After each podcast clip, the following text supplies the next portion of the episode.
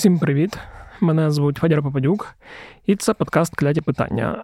Зараз, коли я це записую 16 лютого, майже 15.30, і ми разом з заступником головного редактора Української правди Євгеном Модерацьким будемо обговорювати останні головні новини війни. Говорити будемо про ракетні обстріли, про повітряні кульки, про Рамштайн, про ситуацію на фронтах та про заяви одного саме проголошеного президента. Нагадую, що ми тепер записуємо і відеоверсію. Її ви знайдете на ютуб каналі Української правди. Плюс я залишив лінк на ютуб в офісі цього подкасту. І ще одне маленьке прохання. Е, мені потрібні теми для нових епізодів клятих питань, і я думаю, що ви, як слухачі, теоретично могли б запропонувати якусь з тем. Можливо, вас щось цікавить, а я цього не помічаю. Я залишив лінк в описі цього подкасту. Там буде написано пропозиції, коментарі та відгуки. Е, власне, лінків там небагато. Якщо ви перейдете по ньому, то ви можете залишити свій коментар і, власне, щось запропонувати. Е, якщо тема буде дійсно цікава та важлива, я спробую в наступні тижні записати епізод і зробити добру справу і собі, і вам, і іншим слухачам. От, ну а тепер давайте слухати, або можете перейти на YouTube знову ж таки і дивитись, кому як подобається. Женя, привіт. Привіт. Е, розкажи, як ти спав цієї ночі, і чи нічого тебе не турбувало десь в районі другої? Ну, власне, враховуючи, що інформацію про можливий е, ракетний удар черговий я отримав трошки раніше, то я якраз був готовий, і я, на відміну від багатьох якби киян, саме киян, не спав. Тому тривога для мене не стала несподіванкою, на жаль, але це, якщо я не помиляюсь, ми вперше з серпня отримали нічну атаку.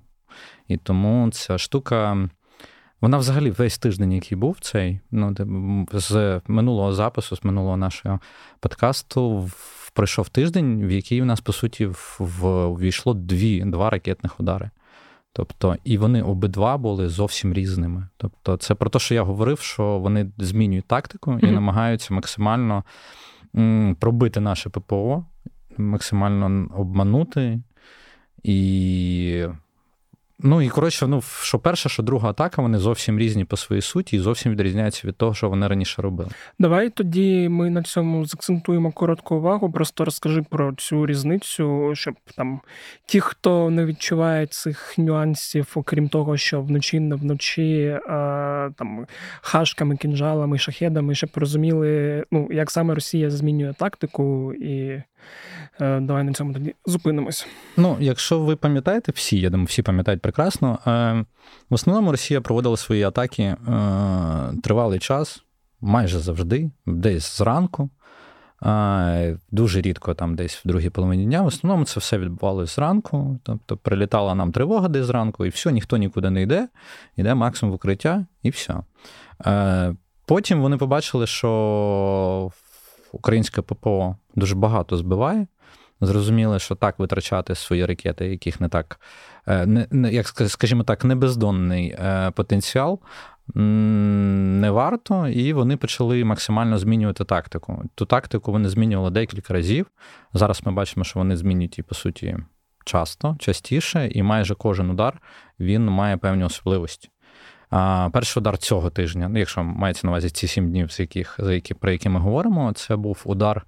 Вони, наче стандартно знайшли, як е, зайшли як минулого разу, там поза минулого виходить вже та, шахедами. Тобто вони вночі здійснювали атаку шахедами, максимально напрягали нашу ППО, навантажували її, а потім вже після шахедів зранку гахнули ракетами, і, напевно, з особливості, які були в першій атаці е, за цей тиждень, це була рекордна кількість С-300 обстрілів саме з С-300. Тобто, по суті, вони, напевно, пробили ППО, щось там побачили, що можуть собі дозволити, і почали валити ракетами С-300, е, які фактично збити теж не можна. Тому вони просто, напевно, розкрили Якби знаєш, коли почали шахеди запускати, побачили, де наше ППО знаходиться, і тоді почали пробувати в ці дірки. Це була перша атака. Атака сьогоднішня нічна, вона теж мала там кількаденну підготовку. Ці саме кульки магічні, як ти їх назвав. Да, Давай про них трошки далі поговоримо. Mm-hmm, Так, ми далі далі трохи поговоримо. Тобто, це була історія про теж е, історія про наше ППО. Окремо там трошки пізніше проговоримо. Потім вночі просто вони вирішили здійснити ракетну атаку. В принципі, з серпня це була перша нічна ракетна атака.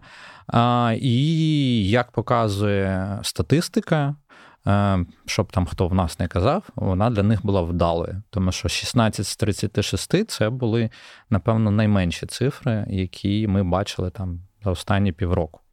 Uh-huh. В виконанні нашої ППО це не те, що наше ППО погано спрацювало, це значить, вони знайшли якийсь ключик. Ну і, власне, там Є нюанси якраз з е, тим, які ракети не змогли збити. Це привіт всім, хто розповідав, що Х-22 збивається. Ну от фактично ми побачили, що Х-101, Х-555 збивали наше ППО, крилаті ракети є в статистиці збиття, а ракет Х-22 просто немає.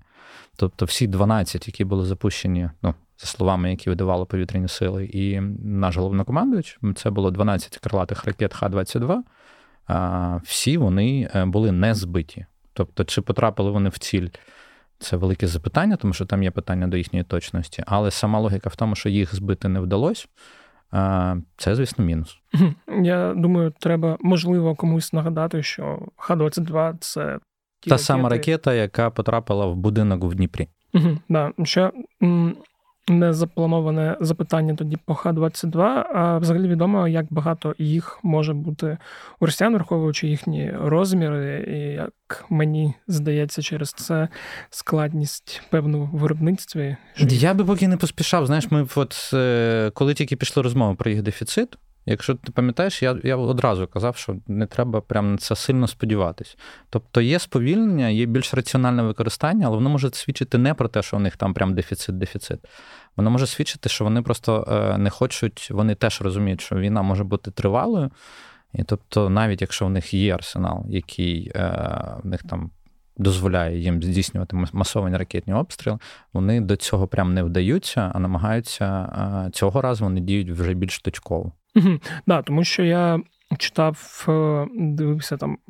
Певних аналітиків, які теж про ці ракети часто люблять говорити, і була теза, що, типу, темпи обстрілів е, чи вже наближаються, або в найближчому майбутньому можуть наблизитися до темпів та швидкості виробництва росіянами власних ракет, і що, начебто, через це повіт... що ну, через це обстріли, по-перше, такі е, зазори по часу, і по-друге, що. Е, ну, тобто та, так, такий результат. Власне, така кількість ракет. Ну, я не я поки що я не готовий про це прям з ними дискутувати, тому що я й тоді говорив, і зараз скажу: ну, типа, ну де ваші два-три обстріли, в них все закінчилось. Бачите, нічого не закінчилось. Просто а, вони варіюють uh і розкладають в різні там. Ну, по суті, от в нас була зараз дуже по номенклатурі дуже різна взагалі е, атака починаючи Х-101, Х-555, калібри, Х-22, Х-59. Ну, тобто вони настільки різнотипні ракети пускали, що сказати, що в них їх прям дефіцит, ну да, може, можна сказати, що типу, що напевно в них дефіцит, тому вони звід, звідусіль потрошку позбирали, знаєш. Угу. Але чи так це це невідомо, тому що два-три обстріли, про які прогнозували, вже давно пройшли. Да, єдине, що теж зауважу про два-три обстріли, це більше говорили якраз наші, е, хто казав, Данілов казав, голова, секретар РНБО Буданов казав. І, Ну, розвідка інколи помиляється. Ну, да. це не то, що про те, що знаєш. Скібіцький якби... теж з ГУР казав це. Ну, тобто, що да, це були заяви наших, і я вже якийсь на третій, здається, раз, коли знову сказали про два-три обстріли, я вже вирішив, що я просто цю інформацію ігнорую. І бо ну, коли це прозвучало вперше, було сподівання, що дійсно на два-три рази. Але коли це було сказано тричі. Ну, дивись, у нас був типу, пауза майже в місяць, а потім у нас за шість днів два. Uh-huh. Ну, типу, два масованих обстріли. Причому дуже видно, як вони змінили тактику. Ну, реально, до всього того, що я говорив, є ще історія про фальшстарти, Є ще історія про болванки, які вони запускають, тобто без, ну, по суті, без бойової частини вони запускають спеціально, тобто ППО по ній працює, просто болванка без нічого, та просто там, якби, ну це по суті, якби там імітація ракет. Ну, це mm-hmm. ракета, тільки в ній нічого нема. Тобто вона летить, наше ППО по ній відпрацьовує, або вона просто попадає кудись, отак просто там без е, там, вибуху. Просто. Ну, Ми бачили навіть ці фото, коли попадає болванка в будинок, здається, на Франківську було, та, що попадала просто болванка. Е, І от цього стає багато. Тобто цих всіх історій про фальшстарти. Ну, тобто, фальшстарт це така історія, коли вони імітують електронний запуск. По суті, тобто на нього реагує е, наша система е, радіовиявлення, е, начебто має реагувати, ППО переналаштовується, але нічого не відбувається. Потім болванки, які вони запускають. ППО на них працює, тобто вона вже не може робити свою роботу десь на іншій ділянці. І от таких штук вони роблять значно більше останнім часом. Це говорить про одне: вони вчаться і вони хочуть бути більш дієвими і ефективними. Да, ну я сподіваюся, що знову ж як е, в цій умовній боротьбі е, еволюції технік е, наші ППО теж навчаться. Ну спочатку і... ми взагалі мало що збивали, а потім ми побачили більший відсоток, коли ми збиваємо. Тому я сподіваюся, що враховуючи, вони змінюються. Ну і ясно, що ми будемо підлаштовуватись. І я сподіваюся, що нарешті прийдуть ті а, системи ППО, які нам дозволять все ж таки такі ракети, як там Х-22 чи там. Ну коротше, працювати по надскладним ракетам. Дуже хотілося б, щоб ми ці системи отримали якомога скоріше, бо статистика, типу, 12 з 12, там, ну ну, виглядає прям жахливо. Давай тепер поговоримо про ці повітряні кульки та аеростати. Перш ніж взагалі почати про них говорити, така маленька передісторія, що е, спочатку ж була історія з США. Невідомим е, літательним об'єктом е, з Китаю. Потім було збито ще дві якихось незрозумілі цілі. Потім ця історія почалася там у нас. Ну, спочатку десь навіть е, в Білгородській області щось там е, засікли, потім у нас. І почалися жарти про е, НЛО, власне, про прибульців. Типу, що ну, що може бути ще гірше за росіян, типу прибульці. Я навіть згадав книжку Сліпобачення, дуже класний е, науковий роман Пітера Отса. Дуже раджу його прочитати. Якраз є українською він. І там якраз от початок цієї книжки з того, що в якийсь там в майбутньому, там в кінці 21 століття навколо землі з'явилося багато таких кульок, сфотографували і зникли. І так люди дізналися, що існують прибульці. Але я так розумію, що про прибульців зараз говорити в нас нас е, не вийде, бо реальність трошки інша, і це не прибульці були, я так розумію, в е, Україні, а росіяни і їхні е, саме їхні повітряні кульки. Ну знаєш, ну. Ну, більше нікому. Ну, Це да. по-перше, та отут зараз буде так, та частина, яка називається теоретизування. Тому uh що ну, реально підтвердження того, що це саме так і було. В нас дотичні речі говорив пан Ігнат, ну, там, речник командування повітряних сил, але він теж не говорив зі 100% ймовірністю. Тобто, Про прибульців він не говорив? Не, Про прибульців він не говорив. Е, я дуже люблю фантастику, але не цього разу. Е, тому е, історія може бути простою в. В до як це знаєш, до не можу.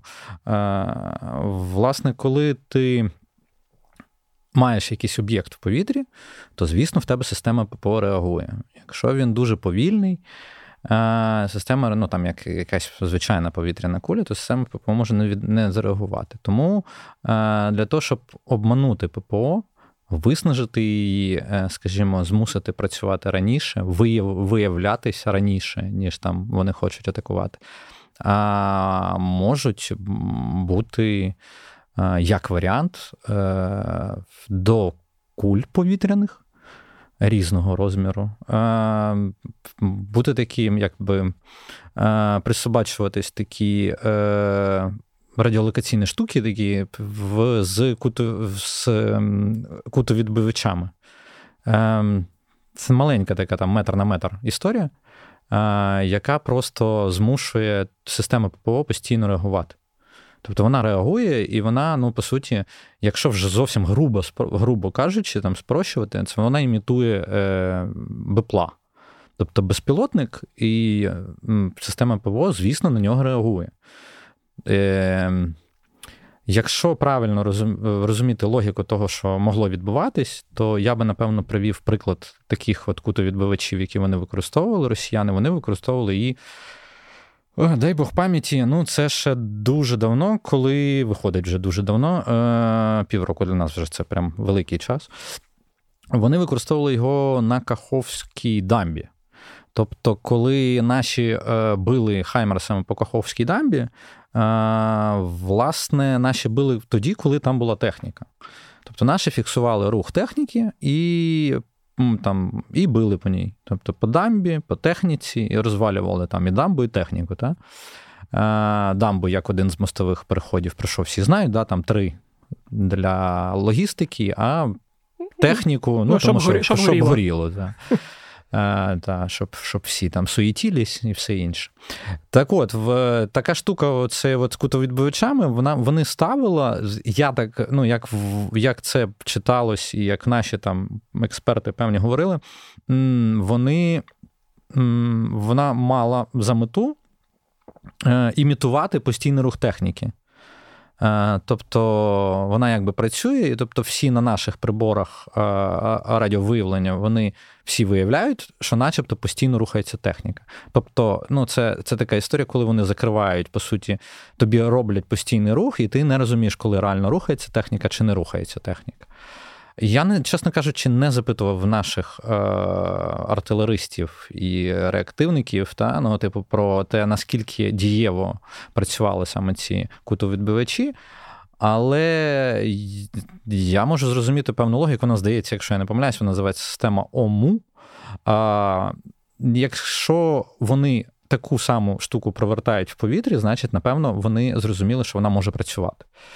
Тобто, якщо за цією ж технологією, за цією ж логікою йти, то, скоріш за все, ця штука починає працювати, і вона імітує тобі постійно якийсь літальний об'єкт набагато складніший, ніж він є насправді. Тобто, це технічно, це просто якась така метр на метр пластинка, та?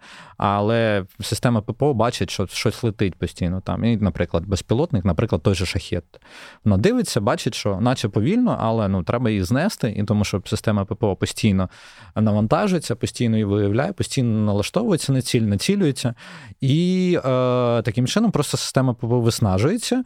І друге, що е, для чого для чого це робиться, е, як показали якраз ці декілька е, днів з цими повітряними кульками, за які всі казились, їх дивились всюди, то там було е, їх дві так якби кульмінаційні моменти. Там в першому це той самий е, радіолаційний літак в Білорусі піднімався.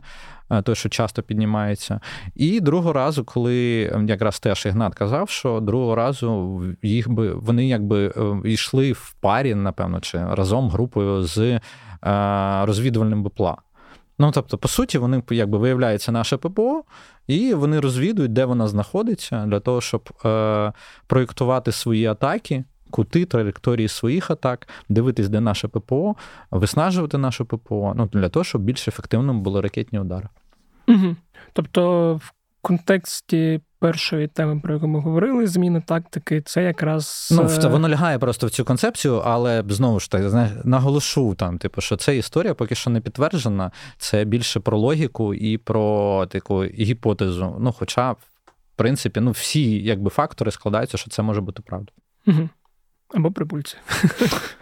Е, бо я так можу уявити, сидять там десь ці росіяни такі, боже, що за кульки, звідки вони взялись.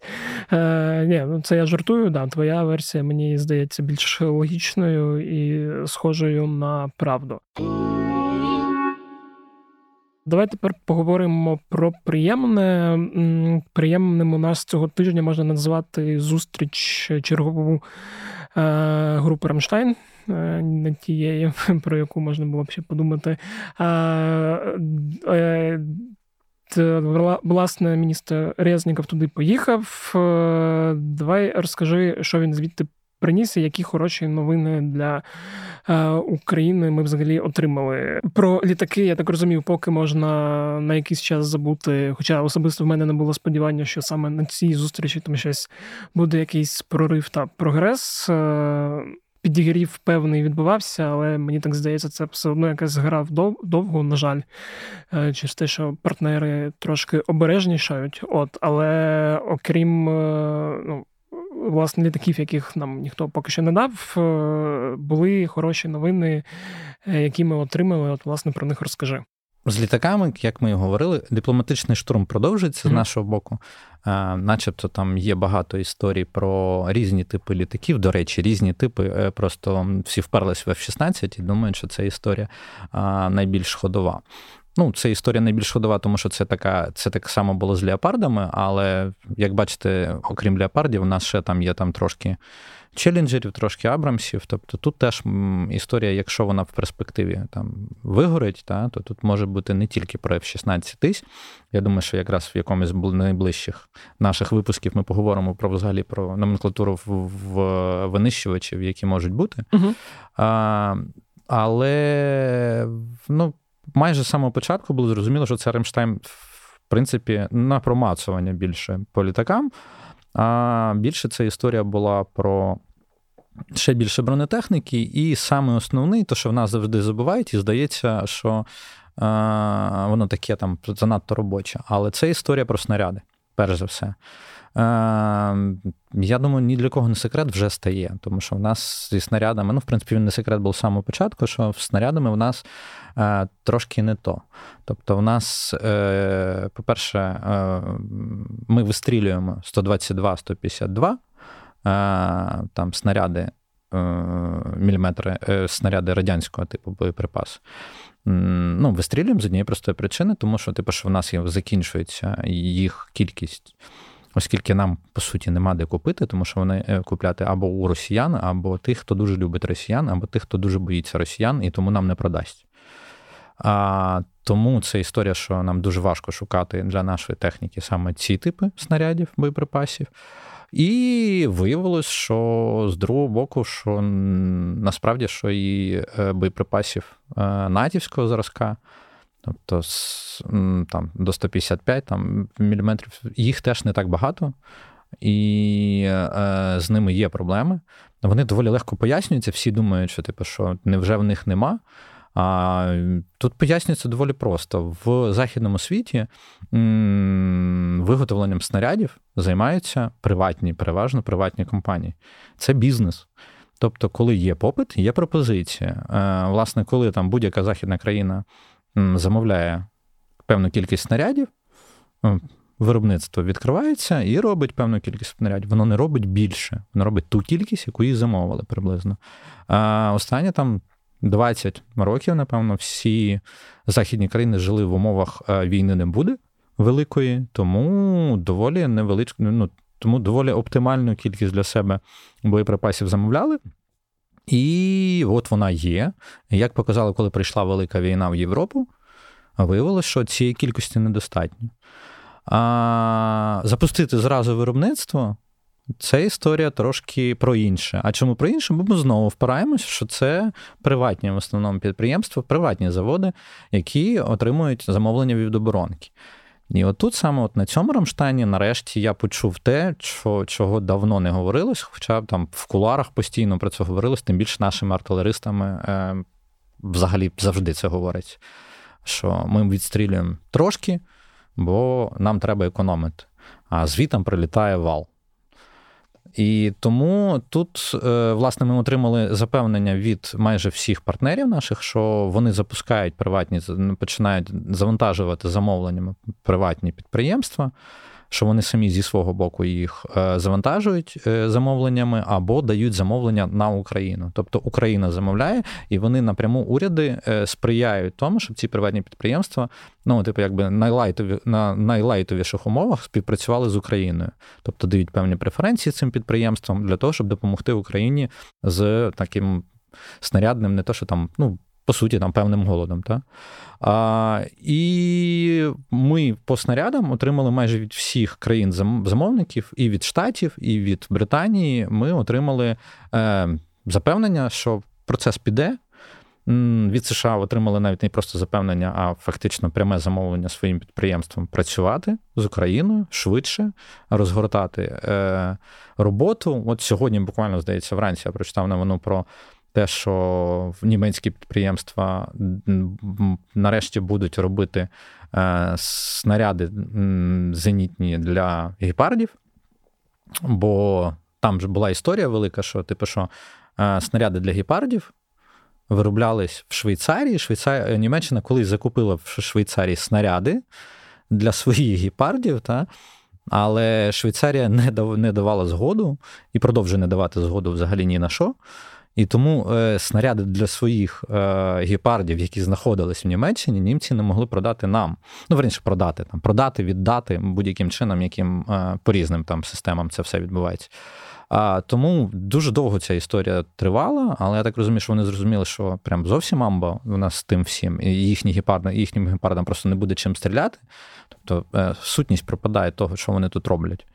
І німці вирішили завантажити свій завод, і там мова йде по 150-300 тисяч е, снарядів на замовлення, вже які обіцяють виконати там максимум до середини 2024 року. Е, це це, не це не історія про Абрамса, які невідомо коли прийдуть. Це історія про те, що вони починають, вони завантажили виробництво, і це виробництво вже починає потроху видавати, буде починати потроху виробляти ці снаряди, які будуть направлятися в Україну, і будуть вироблятися ну як виробили певну партію, відправили в Україну. Тобто це не буде, що там що вони будуть аж до 2024 року чекати, поки нам дати. Ні, це буде, скоріш за все, процес постійний, перманентний. Тобто, виготовили, передали, виготовили, передали. І от снарядна ця історія це для мене, напевно, саме головна новина Рамштайну. Це, знаєш, виносячи задушки в другий день, про який говорив Резніков, що там історія про танки, яку, в принципі, сильно не озвучують, але я так розумію, вона почне почне розвиватися, і вони шукають ті танки, які можуть даватись, тому що що, як виявилось, Нідерланди самі танки теж дати не можуть, хоча там йшла мова про 18 танків. А В Данії проблеми з, з передачею танків. Ну, коротше, вони зараз думають, як ці всі проблеми владнати. Да, там щось в цьому плані дуже сумно. Вони тоді всі такі ну, обіщали якісь е, гори, ну, не золото, а танків, власне, а потім такі ой, ні, у нас нема, ой, ні, ми не можемо, ой, ні.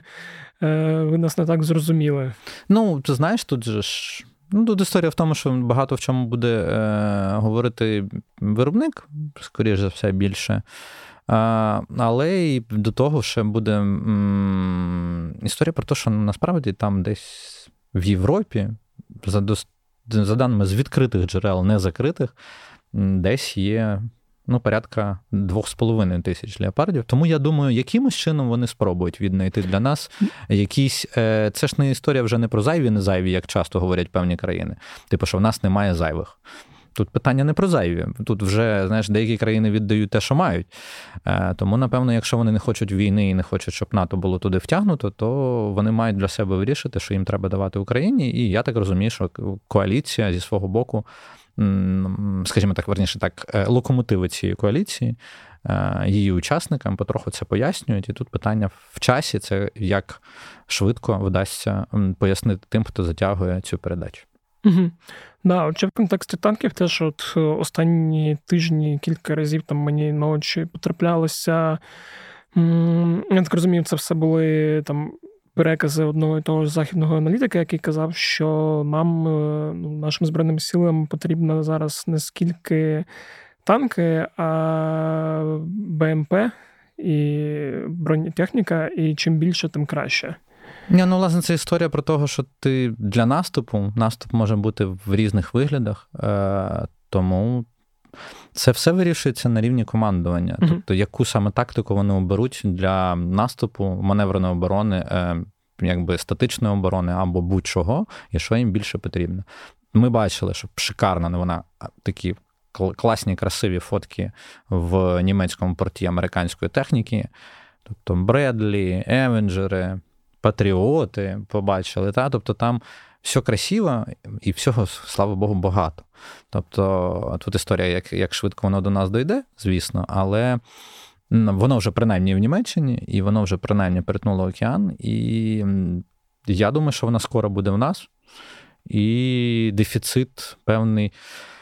Е, як розумієш, тут е, цей дефіцит він виникає ж теж перманентно. Ну тобто, це історія про те, що ну дали, можуть зразу вибити. Ну, це історія, як, наприклад, е, чому постійно по всьому ну, для всього фронту постійно збирають пікапи.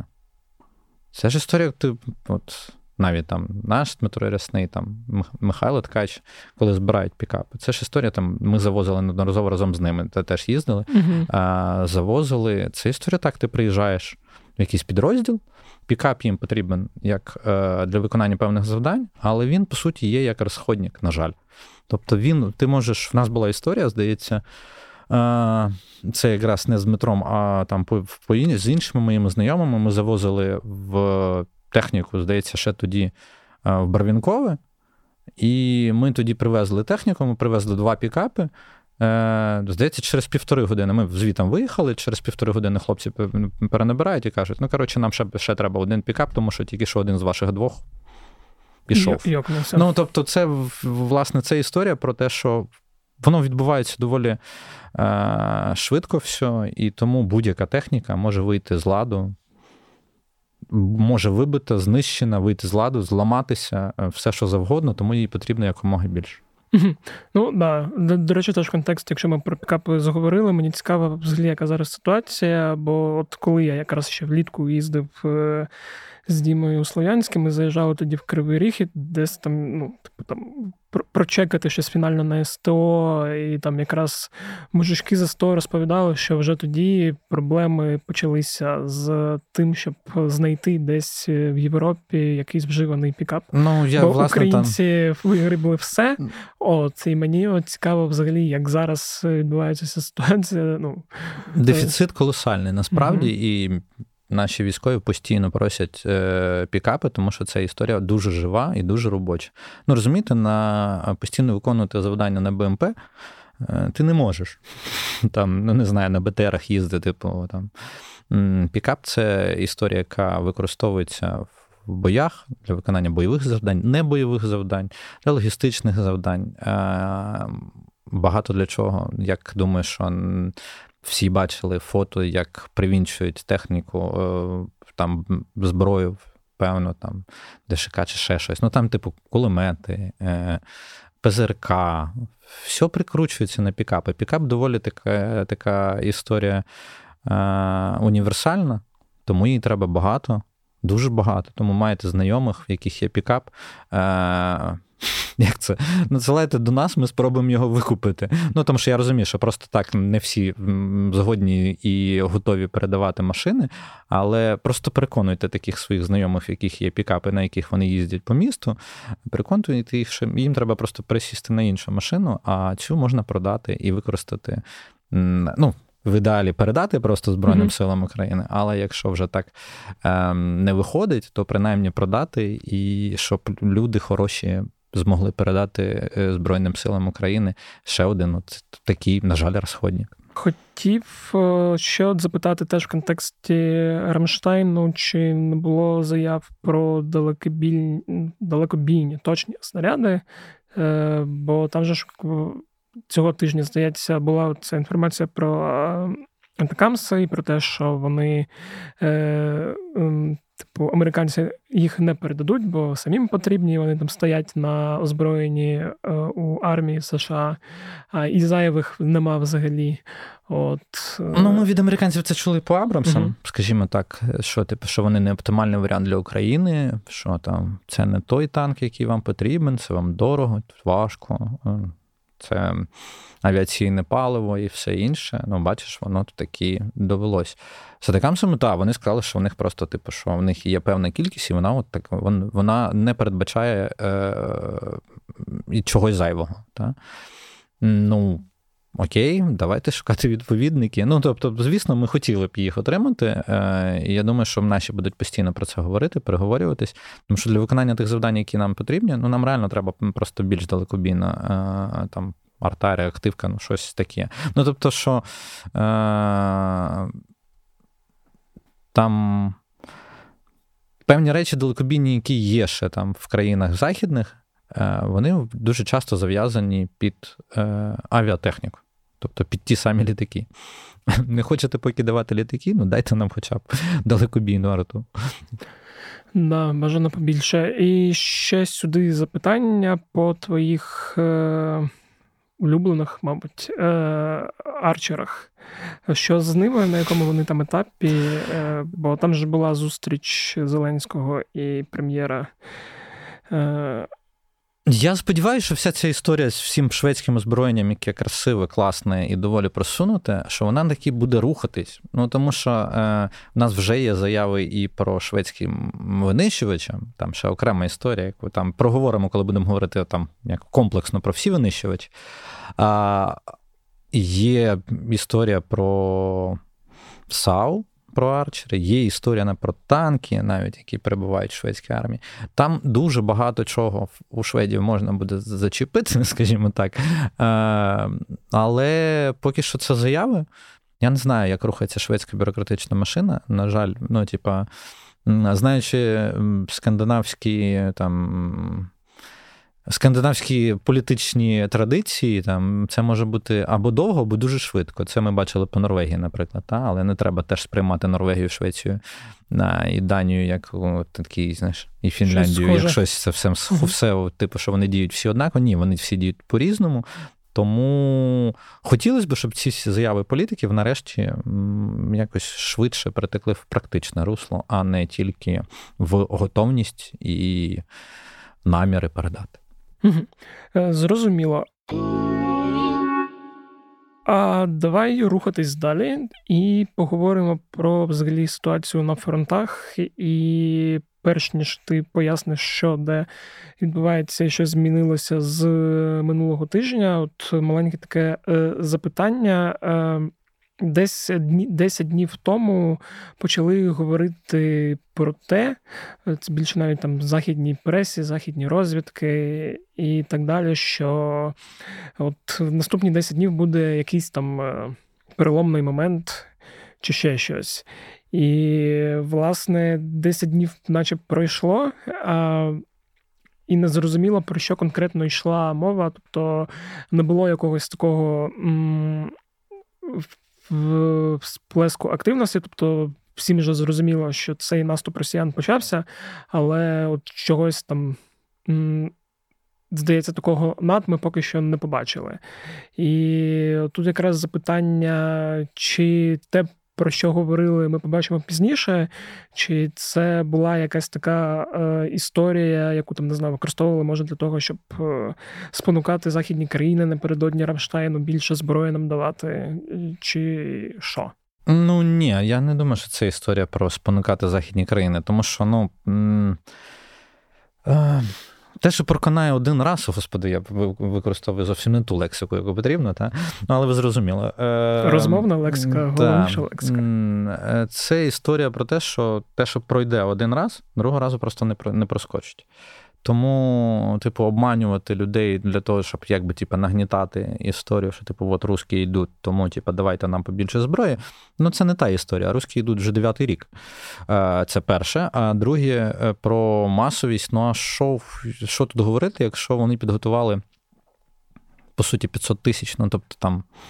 Разом з з мобілізованими в них 500 тисяч війська. Ну, якби тут. От прям або тут вже в Україні, або на кордонах в резерві. Та? Ну, це вже масово. Це вже там не історія про якусь невеличку там кількість, е, там невелику кількість е, народу або війська, яке е, просто стоїть і дивиться. Та?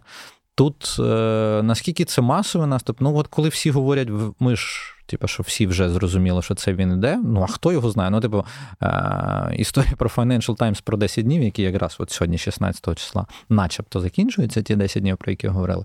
Але ж це знову історія там про певних прогнозів. Е, які можуть збутися, можуть не збутися, можуть е, в певній мірі там збутися. Ну, тобто вони можуть різними хвилями атакувати. То, що всім здається, що вони видохлись на Бахмуті і на Вугледарі, Е, ну, я можу відповідь сказати, що на Кремінні і на Сватова, і там вже більше до Куп'янська, в них там активніше там дії відбуваються. То я б туди дивився більше, наприклад, і дивився як приклад того, що в них такі є. Є певні, я не про успіхи, а певні рухи і певні сили. Тобто, це не історія про те, що як Вугледар Бахмут вони потроху починають розуміти, що вони тупо живу силу вбивають, і там. А... Не сильно, не дуже там, але інколи типу роблять якісь паузи. Паузи стають більшими, тобто, типу, впродовж дня. Ну, щоб знаєш, щоб не так зрозуміло, що типу, що там якось там замов, замовкає прям сильно, чи там стихає, як багато хто подумав, що після атаки на Вогледар е, з розбитими колонами, що всі сказали, все, русські попробували, все більше не будуть. Зрозуміло, що їх там розвалюють. Ні, вони далі йдуть, їх далі розвалюють. Ну, тобто, отак от все відбувається. Тобто вони далі йдуть, вони побачили, що не вийшло. Наступна партія полетіли. Ну, типу, що все відбувається саме таким чином. Чи це от той самий масовий, про який всі говорили? Ну да, можна з одного боку так е, це сприймати.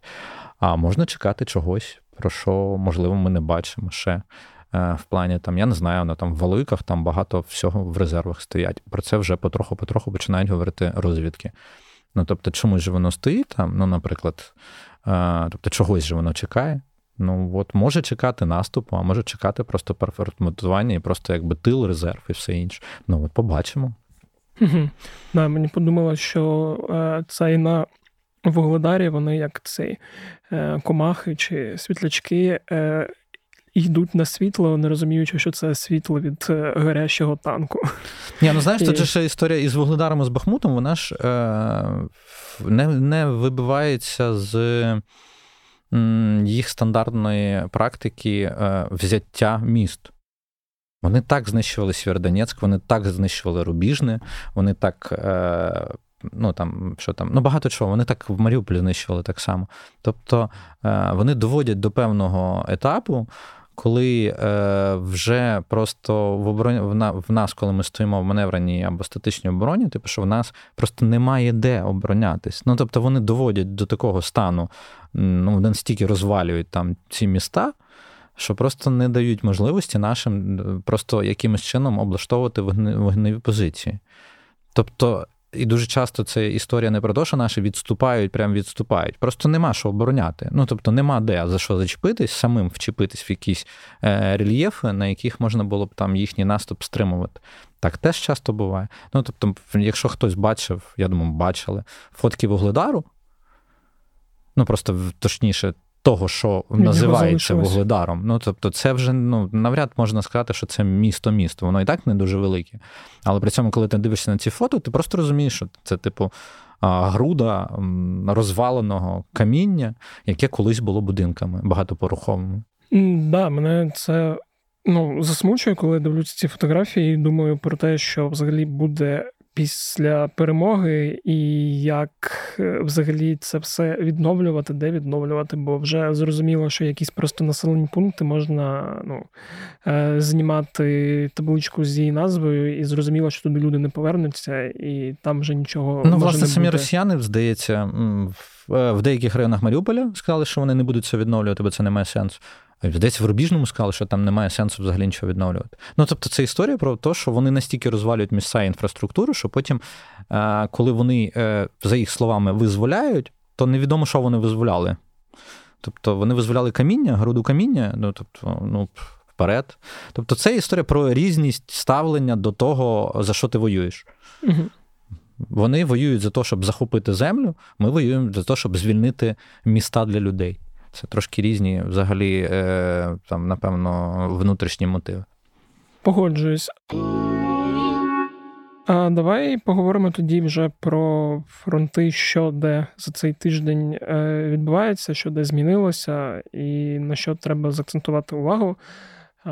Ну, Власне, в нас е, ключові точки і напрямки вони не міняються вже котрий тиждень. Це знову ж згадані тобою Бахмут, Вугледар, е, Куп'янськ, е, ну, Куп'янськ ще не так а. Е, гучно, але це я в перспективі прогнозую, що це ми будемо частіше чути саме той напрямок так само. Угу. Да, Давай поговоримо, що там помінялося. Можливо, щось є, якісь рухи на запорізькому напрямку. Про це все розкажи.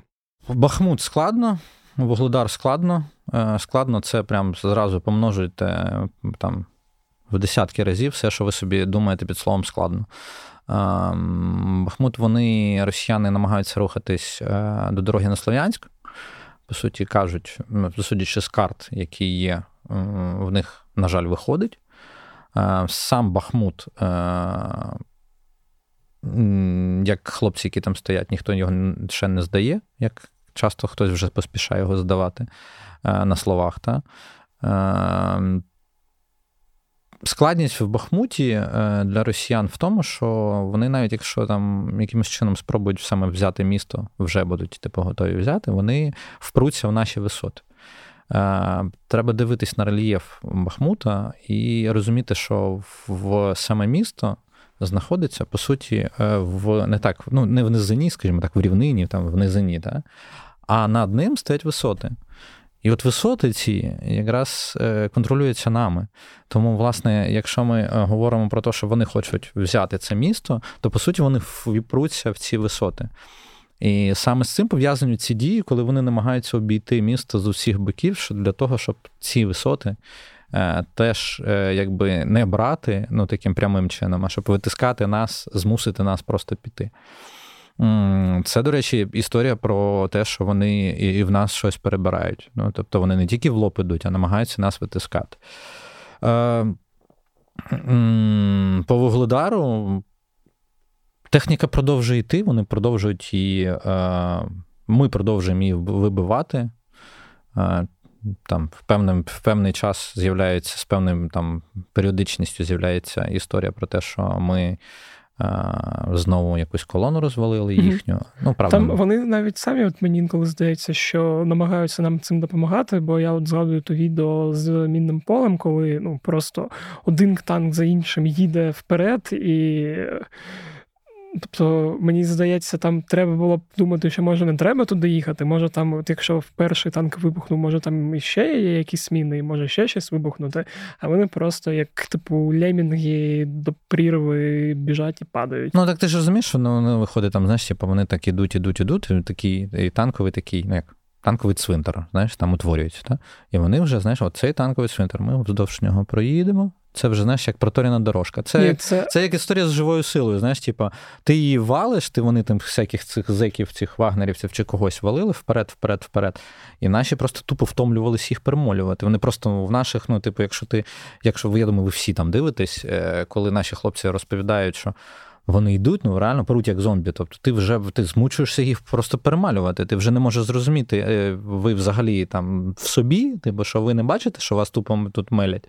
Ну да, бо як я читав твіти теж одного з солдатів, який воює на Бах... ну, на Бахмуті, але це ще давно було там кілька місяців тому, що там ну, банально перестає зброя працювати, бо і закінчуються набої, бо поки ти там відстріляєш всі, воно там все в тебе або заклинює, або дійсно не буде патронів і чим стріляти. Да, Просто мені здається, що не дуже раціональне це використання танків як е, чогось, е, е, що так просто можна приїхати. Тобто, ну, тобто ми вже побачили неодноразово ставлення російських генералів генералів решту до особового складу, але мені здається, типу, техніку вони цінують вище, і це трошки показує, що не дуже. Я не впевнений, що вони mm-hmm. техніку цінують вище. Тут питання в тому, що оце е, історія виконання наказу будь-якою ціною.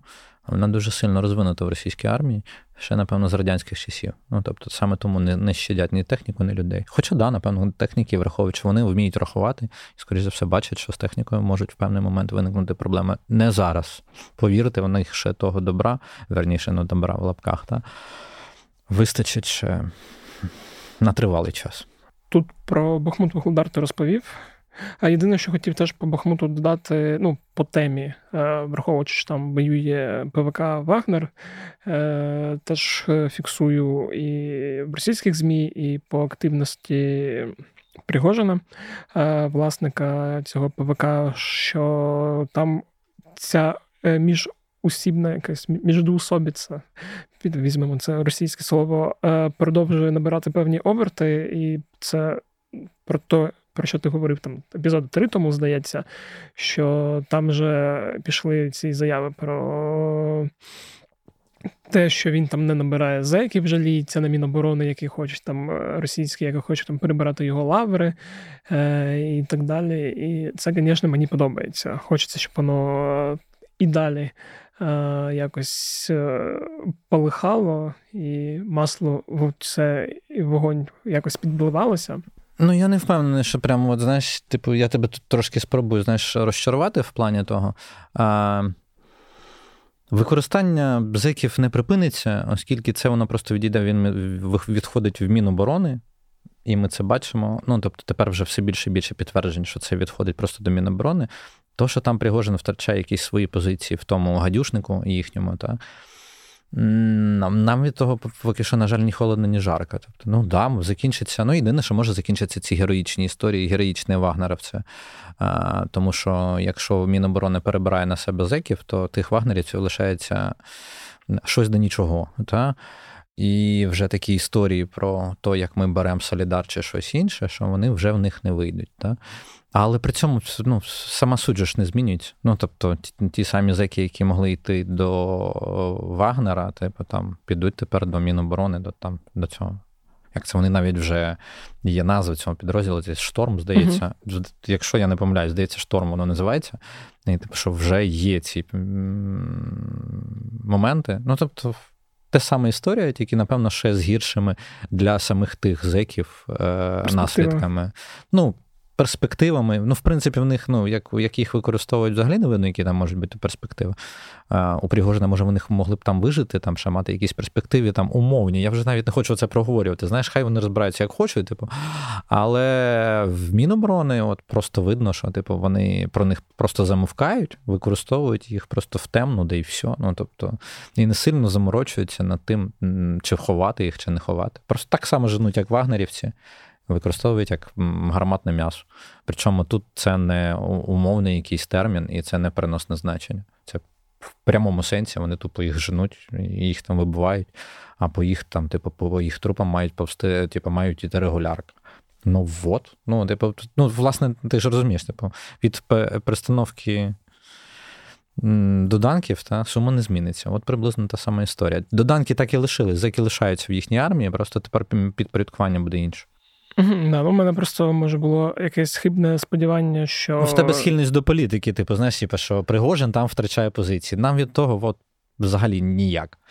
Ні, я не про це, а про те, що коли вони там починають між собою сваритися, то може е, ті конфлікти, які вони там утворюють, вони йдуть, е, роблять гірше ним.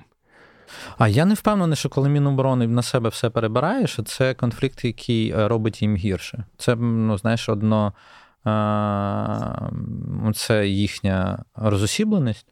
По суті, зараз починається таким чином вибивається. Тобто в один центр прийняття рішень все переходить. І тому от тут можна по-різному дивитись на ці речі. Можна дивитися, як о, вони конфліктують, та-та-та, це стане гірше, а можна дивитись в іншому. Ну, типу, що а тепер все буде під Міноборони, і ніхто не буде біситись, і Герасимов буде сам собі вирішувати, що робити з тими всіма, і не буде розповідати, і не будуть і не будуть з'являтися якісь відео, які а, роблять авторитет армії менш. Хоч ну, хоча такі відео будуть з'являтися і надалі, Та їх, правда, будуть роб... їх правда будуть просто. робити українські військові. А, Ну да, мені здається, про такі речі треба говорити потім, бо зараз не зрозуміло, і там, умовно, через місяці там три е, якась е, картинка стане більш чіткою. А, Давай тепер поговоримо про Кремінну Сватово, що там. Ну, це, напевно, най той напрямок, на який би я вже не перший раз прошу звернути окрему увагу, е, тому що у нас е, вся медійна увага прикута в основному саме до Бахмута або Вогледара, а там відбуваються події. Росіяни намагаються наступати з е, різною там. З різними перспективами явно видно, що вони хочуть нас знову притиснути до осколу і спробувати витиснути за нього нас. Е, Поки, ну, типу, поки поки цього ну, там, не видно, що в них воно вийде. Е, Але це от той напрямок, на який окремо треба звертати увагу, тому що ми вже давно там перейшли з рівня атаки вже на рівень стримання. І от це стримання е, це вже інша історія. Ми говорили там декілька місяців, що ми там будемо атакувати, а зрештою ми там поки не атакуємо, а стримуємо супротивника. Ну і це прям помітно останнім часом все помітніше. Тобто, це про те, що в них теж бувають локальні успіхи, і вони можуть інколи там не те, щоб перебрати ініціативу на себе, та, але стримати. Я не впевнений, що це можна розцінювати як те, що ми відмовилися від перспектив атаки. Можливо, у нас е, просто там відпочинок ротація або щось інше. Але те, що вони намагаються перехопити ініціативу, і, в принципі, певні е, успіхи локальні в них там можуть десь проявлятися в якихось населених пунктах, ну це факт. Е, якщо говорити про запорізький напрямок, там ну ми бачимо, ну, типу, це не є е, якоюсь великою. Це все ще продовжується певне промацування. Зараз, напевно, якщо про цей тиждень говорити, там не було таких новин, які б свідчили про те, що там якийсь рух глобальний пішов. Ну так, якраз цей момент і хотів уточнити, бо от минулі два тижні ситуація була трошки іншою. Ну, вони реально тоді промацували досить, типу, з вогневої під такою з вогневою там не підтримкою, там, тому що це ж постійно ця історія про вогонь. А з, напевно, з вогневим прицілом працювали, тобто намагалися активніше, активніше, а зараз вони трошки зупинились, і а, він не став фронт там, але він, напевно, перейшов в стадію перестрілок. Тобто таких арт арт перестрілок, і поки що от на на цій стадії я так розумію, що сторони одне до одного придивляються. Угу. Зрозуміло. А Дякую, що розповів про це. Я думаю, е, будемо закінчувати. І перш ніж ми закінчимо, я там попрощаюсь з усіма е, і нагадаю, де можна слухати та підписуватися. Хотів е, проговорити м, про тему, е, яку ми з тобою давно вже не обговорювали.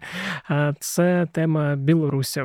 От якраз сьогодні Забута виліз... рубри... рубрика, що там Білорусь? Да, що там Білорусь. Якраз сьогодні виліз е, Лукашенко з заявами про. Я так розумію, він давав прес-конференцію, да, бо я читав. Ну, я, ну він я, з Путіним я, там я, зустрівся, да, чи має зустрітись там. Да, Я просто не, не дивився, читав, як завжди, новину, де все це зібрано, і ти читаєш такий, боже мой. А там, власне, була, що там, він зробив заяви про те, що Росія не агресор, вона відстоює свої інтереси, що Білорусь вступить у війну, якщо українські солдати опиняться на білоруській землі. От, е, Тобто. Ну, ну тобто, в будь-який момент. Да. Ну, це називається вигадати історію про те, як українці зайшли на білоруську землю. Це от так робиться. Mm-hmm. І росіяни, і білоруси це можуть придумати і вигадати в будь-який момент. Так, да, я не знаю. Ну і ще я, до речі, пов'язана, може і не пов'язана з цим історія. Може, просто так співпало. Таке теж буває, що там. Е- Цього ж тижня наш е, е колишній український політик е, Віктор Медведчук е, давав інтерв'ю якомусь е, білоруському каналу, де там теж розповідав про якийсь там людей, які. Я не знаю, що це за він за підпілля таке вигадав українців, які хочуть дружити з росіянами, що то там, я не пам'ятаю, чи була там фраза ця чи ні про е, це молчаливе большинство. А, молчаливе большинство. Ну, я я міг це вигадати, але я думаю, що от пафос. Е, ну, десь, це в стилі Медведчука. Ну, типу, десь туди склонявся. От, Тобто, якщо Е, воно не було конкретно так, то якось схоже. І не здивуюся, якщо буде використано і надалі. От, власне, да. І було це інтерв'ю Медведчука на російських, на білоруських каналах, була прес-конференція Лукашенка. Про все це про що воно свідчить? Тобто це За про що не свідчить. А, це просто... офіційні візити, поки що ну, типу, там вони розмінюються візитами, типу, вони прощупують інформацію, як все буде. Це типу реакція, напевно, на приїзд Байдена в Польщу, який планується. Mm-hmm. І там про ті розмови, що він може і в Київ приїхати, але це тільки розмови, є тільки це. Ну, типу, що виключно там на рівні якихось а, прям таких чуток, прям великих. Справа не в тому, типу, що справа в тому, що Байден дуже близько приїде до Білорусі, і там Лукашенко дуже сильно хотів його запросити.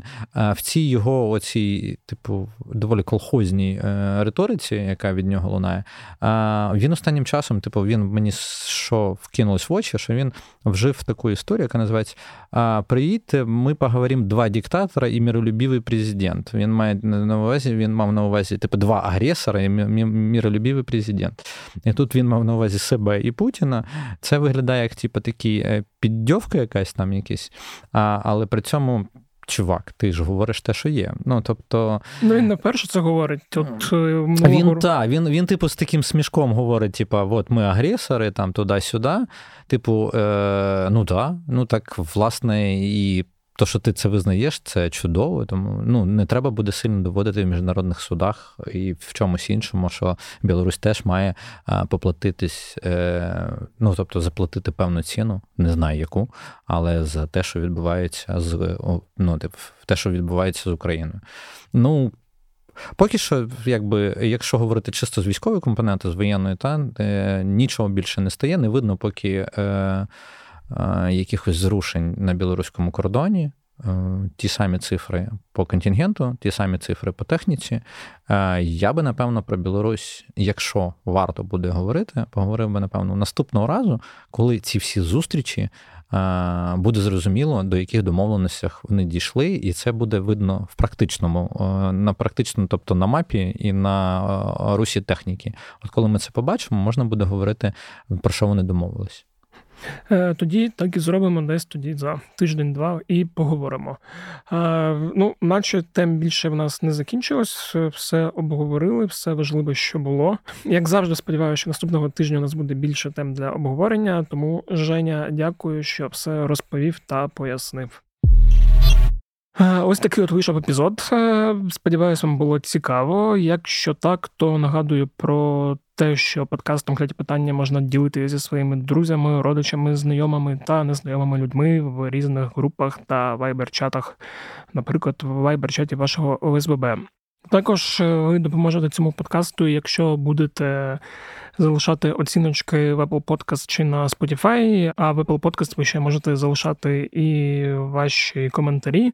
Ваші оцінки та коментарі допоможуть цьому подкасту потрапляти на очі якомога більшої кількості людей. А якщо у вас є гроші, а у вас точно має бути якась зайва гривня, то несіть її в якийсь з фондів, фонд «Поверни живим, фонд Сергія Притули. Недаремно Женя згадував в цьому епізоді пікапи. Тож можна задонатити моїм е, колегам Дмитру Рясному та Мішу Ткачу, які збирають на пікапи. Лінки також залишу в описі цього подкасту. Е, донайте, воно вас здасться. Ну, якщо ви можете підтримувати нашу роботу, то долучайтесь до клубу УП. Це також нам допоможе. Е, робити нашу роботу ефективніше, а вас зробить ближчим до нас як до редакції. Бо члени клубу УП отримують від нас листи, можуть е, пропонувати свої питання перед різними інтерв'ю, і там є ще багато інших приємних опцій. Нагадую, що у нас зараз виходить дуже багато різних подкастів. Просто заходьте в розділ подкасти на УП час від часу і дивіться, може щось приємне та нове для себе знайдете. А на цьому все з вами був Федір Попадюк. Скоро почуємось і бувайте здорові!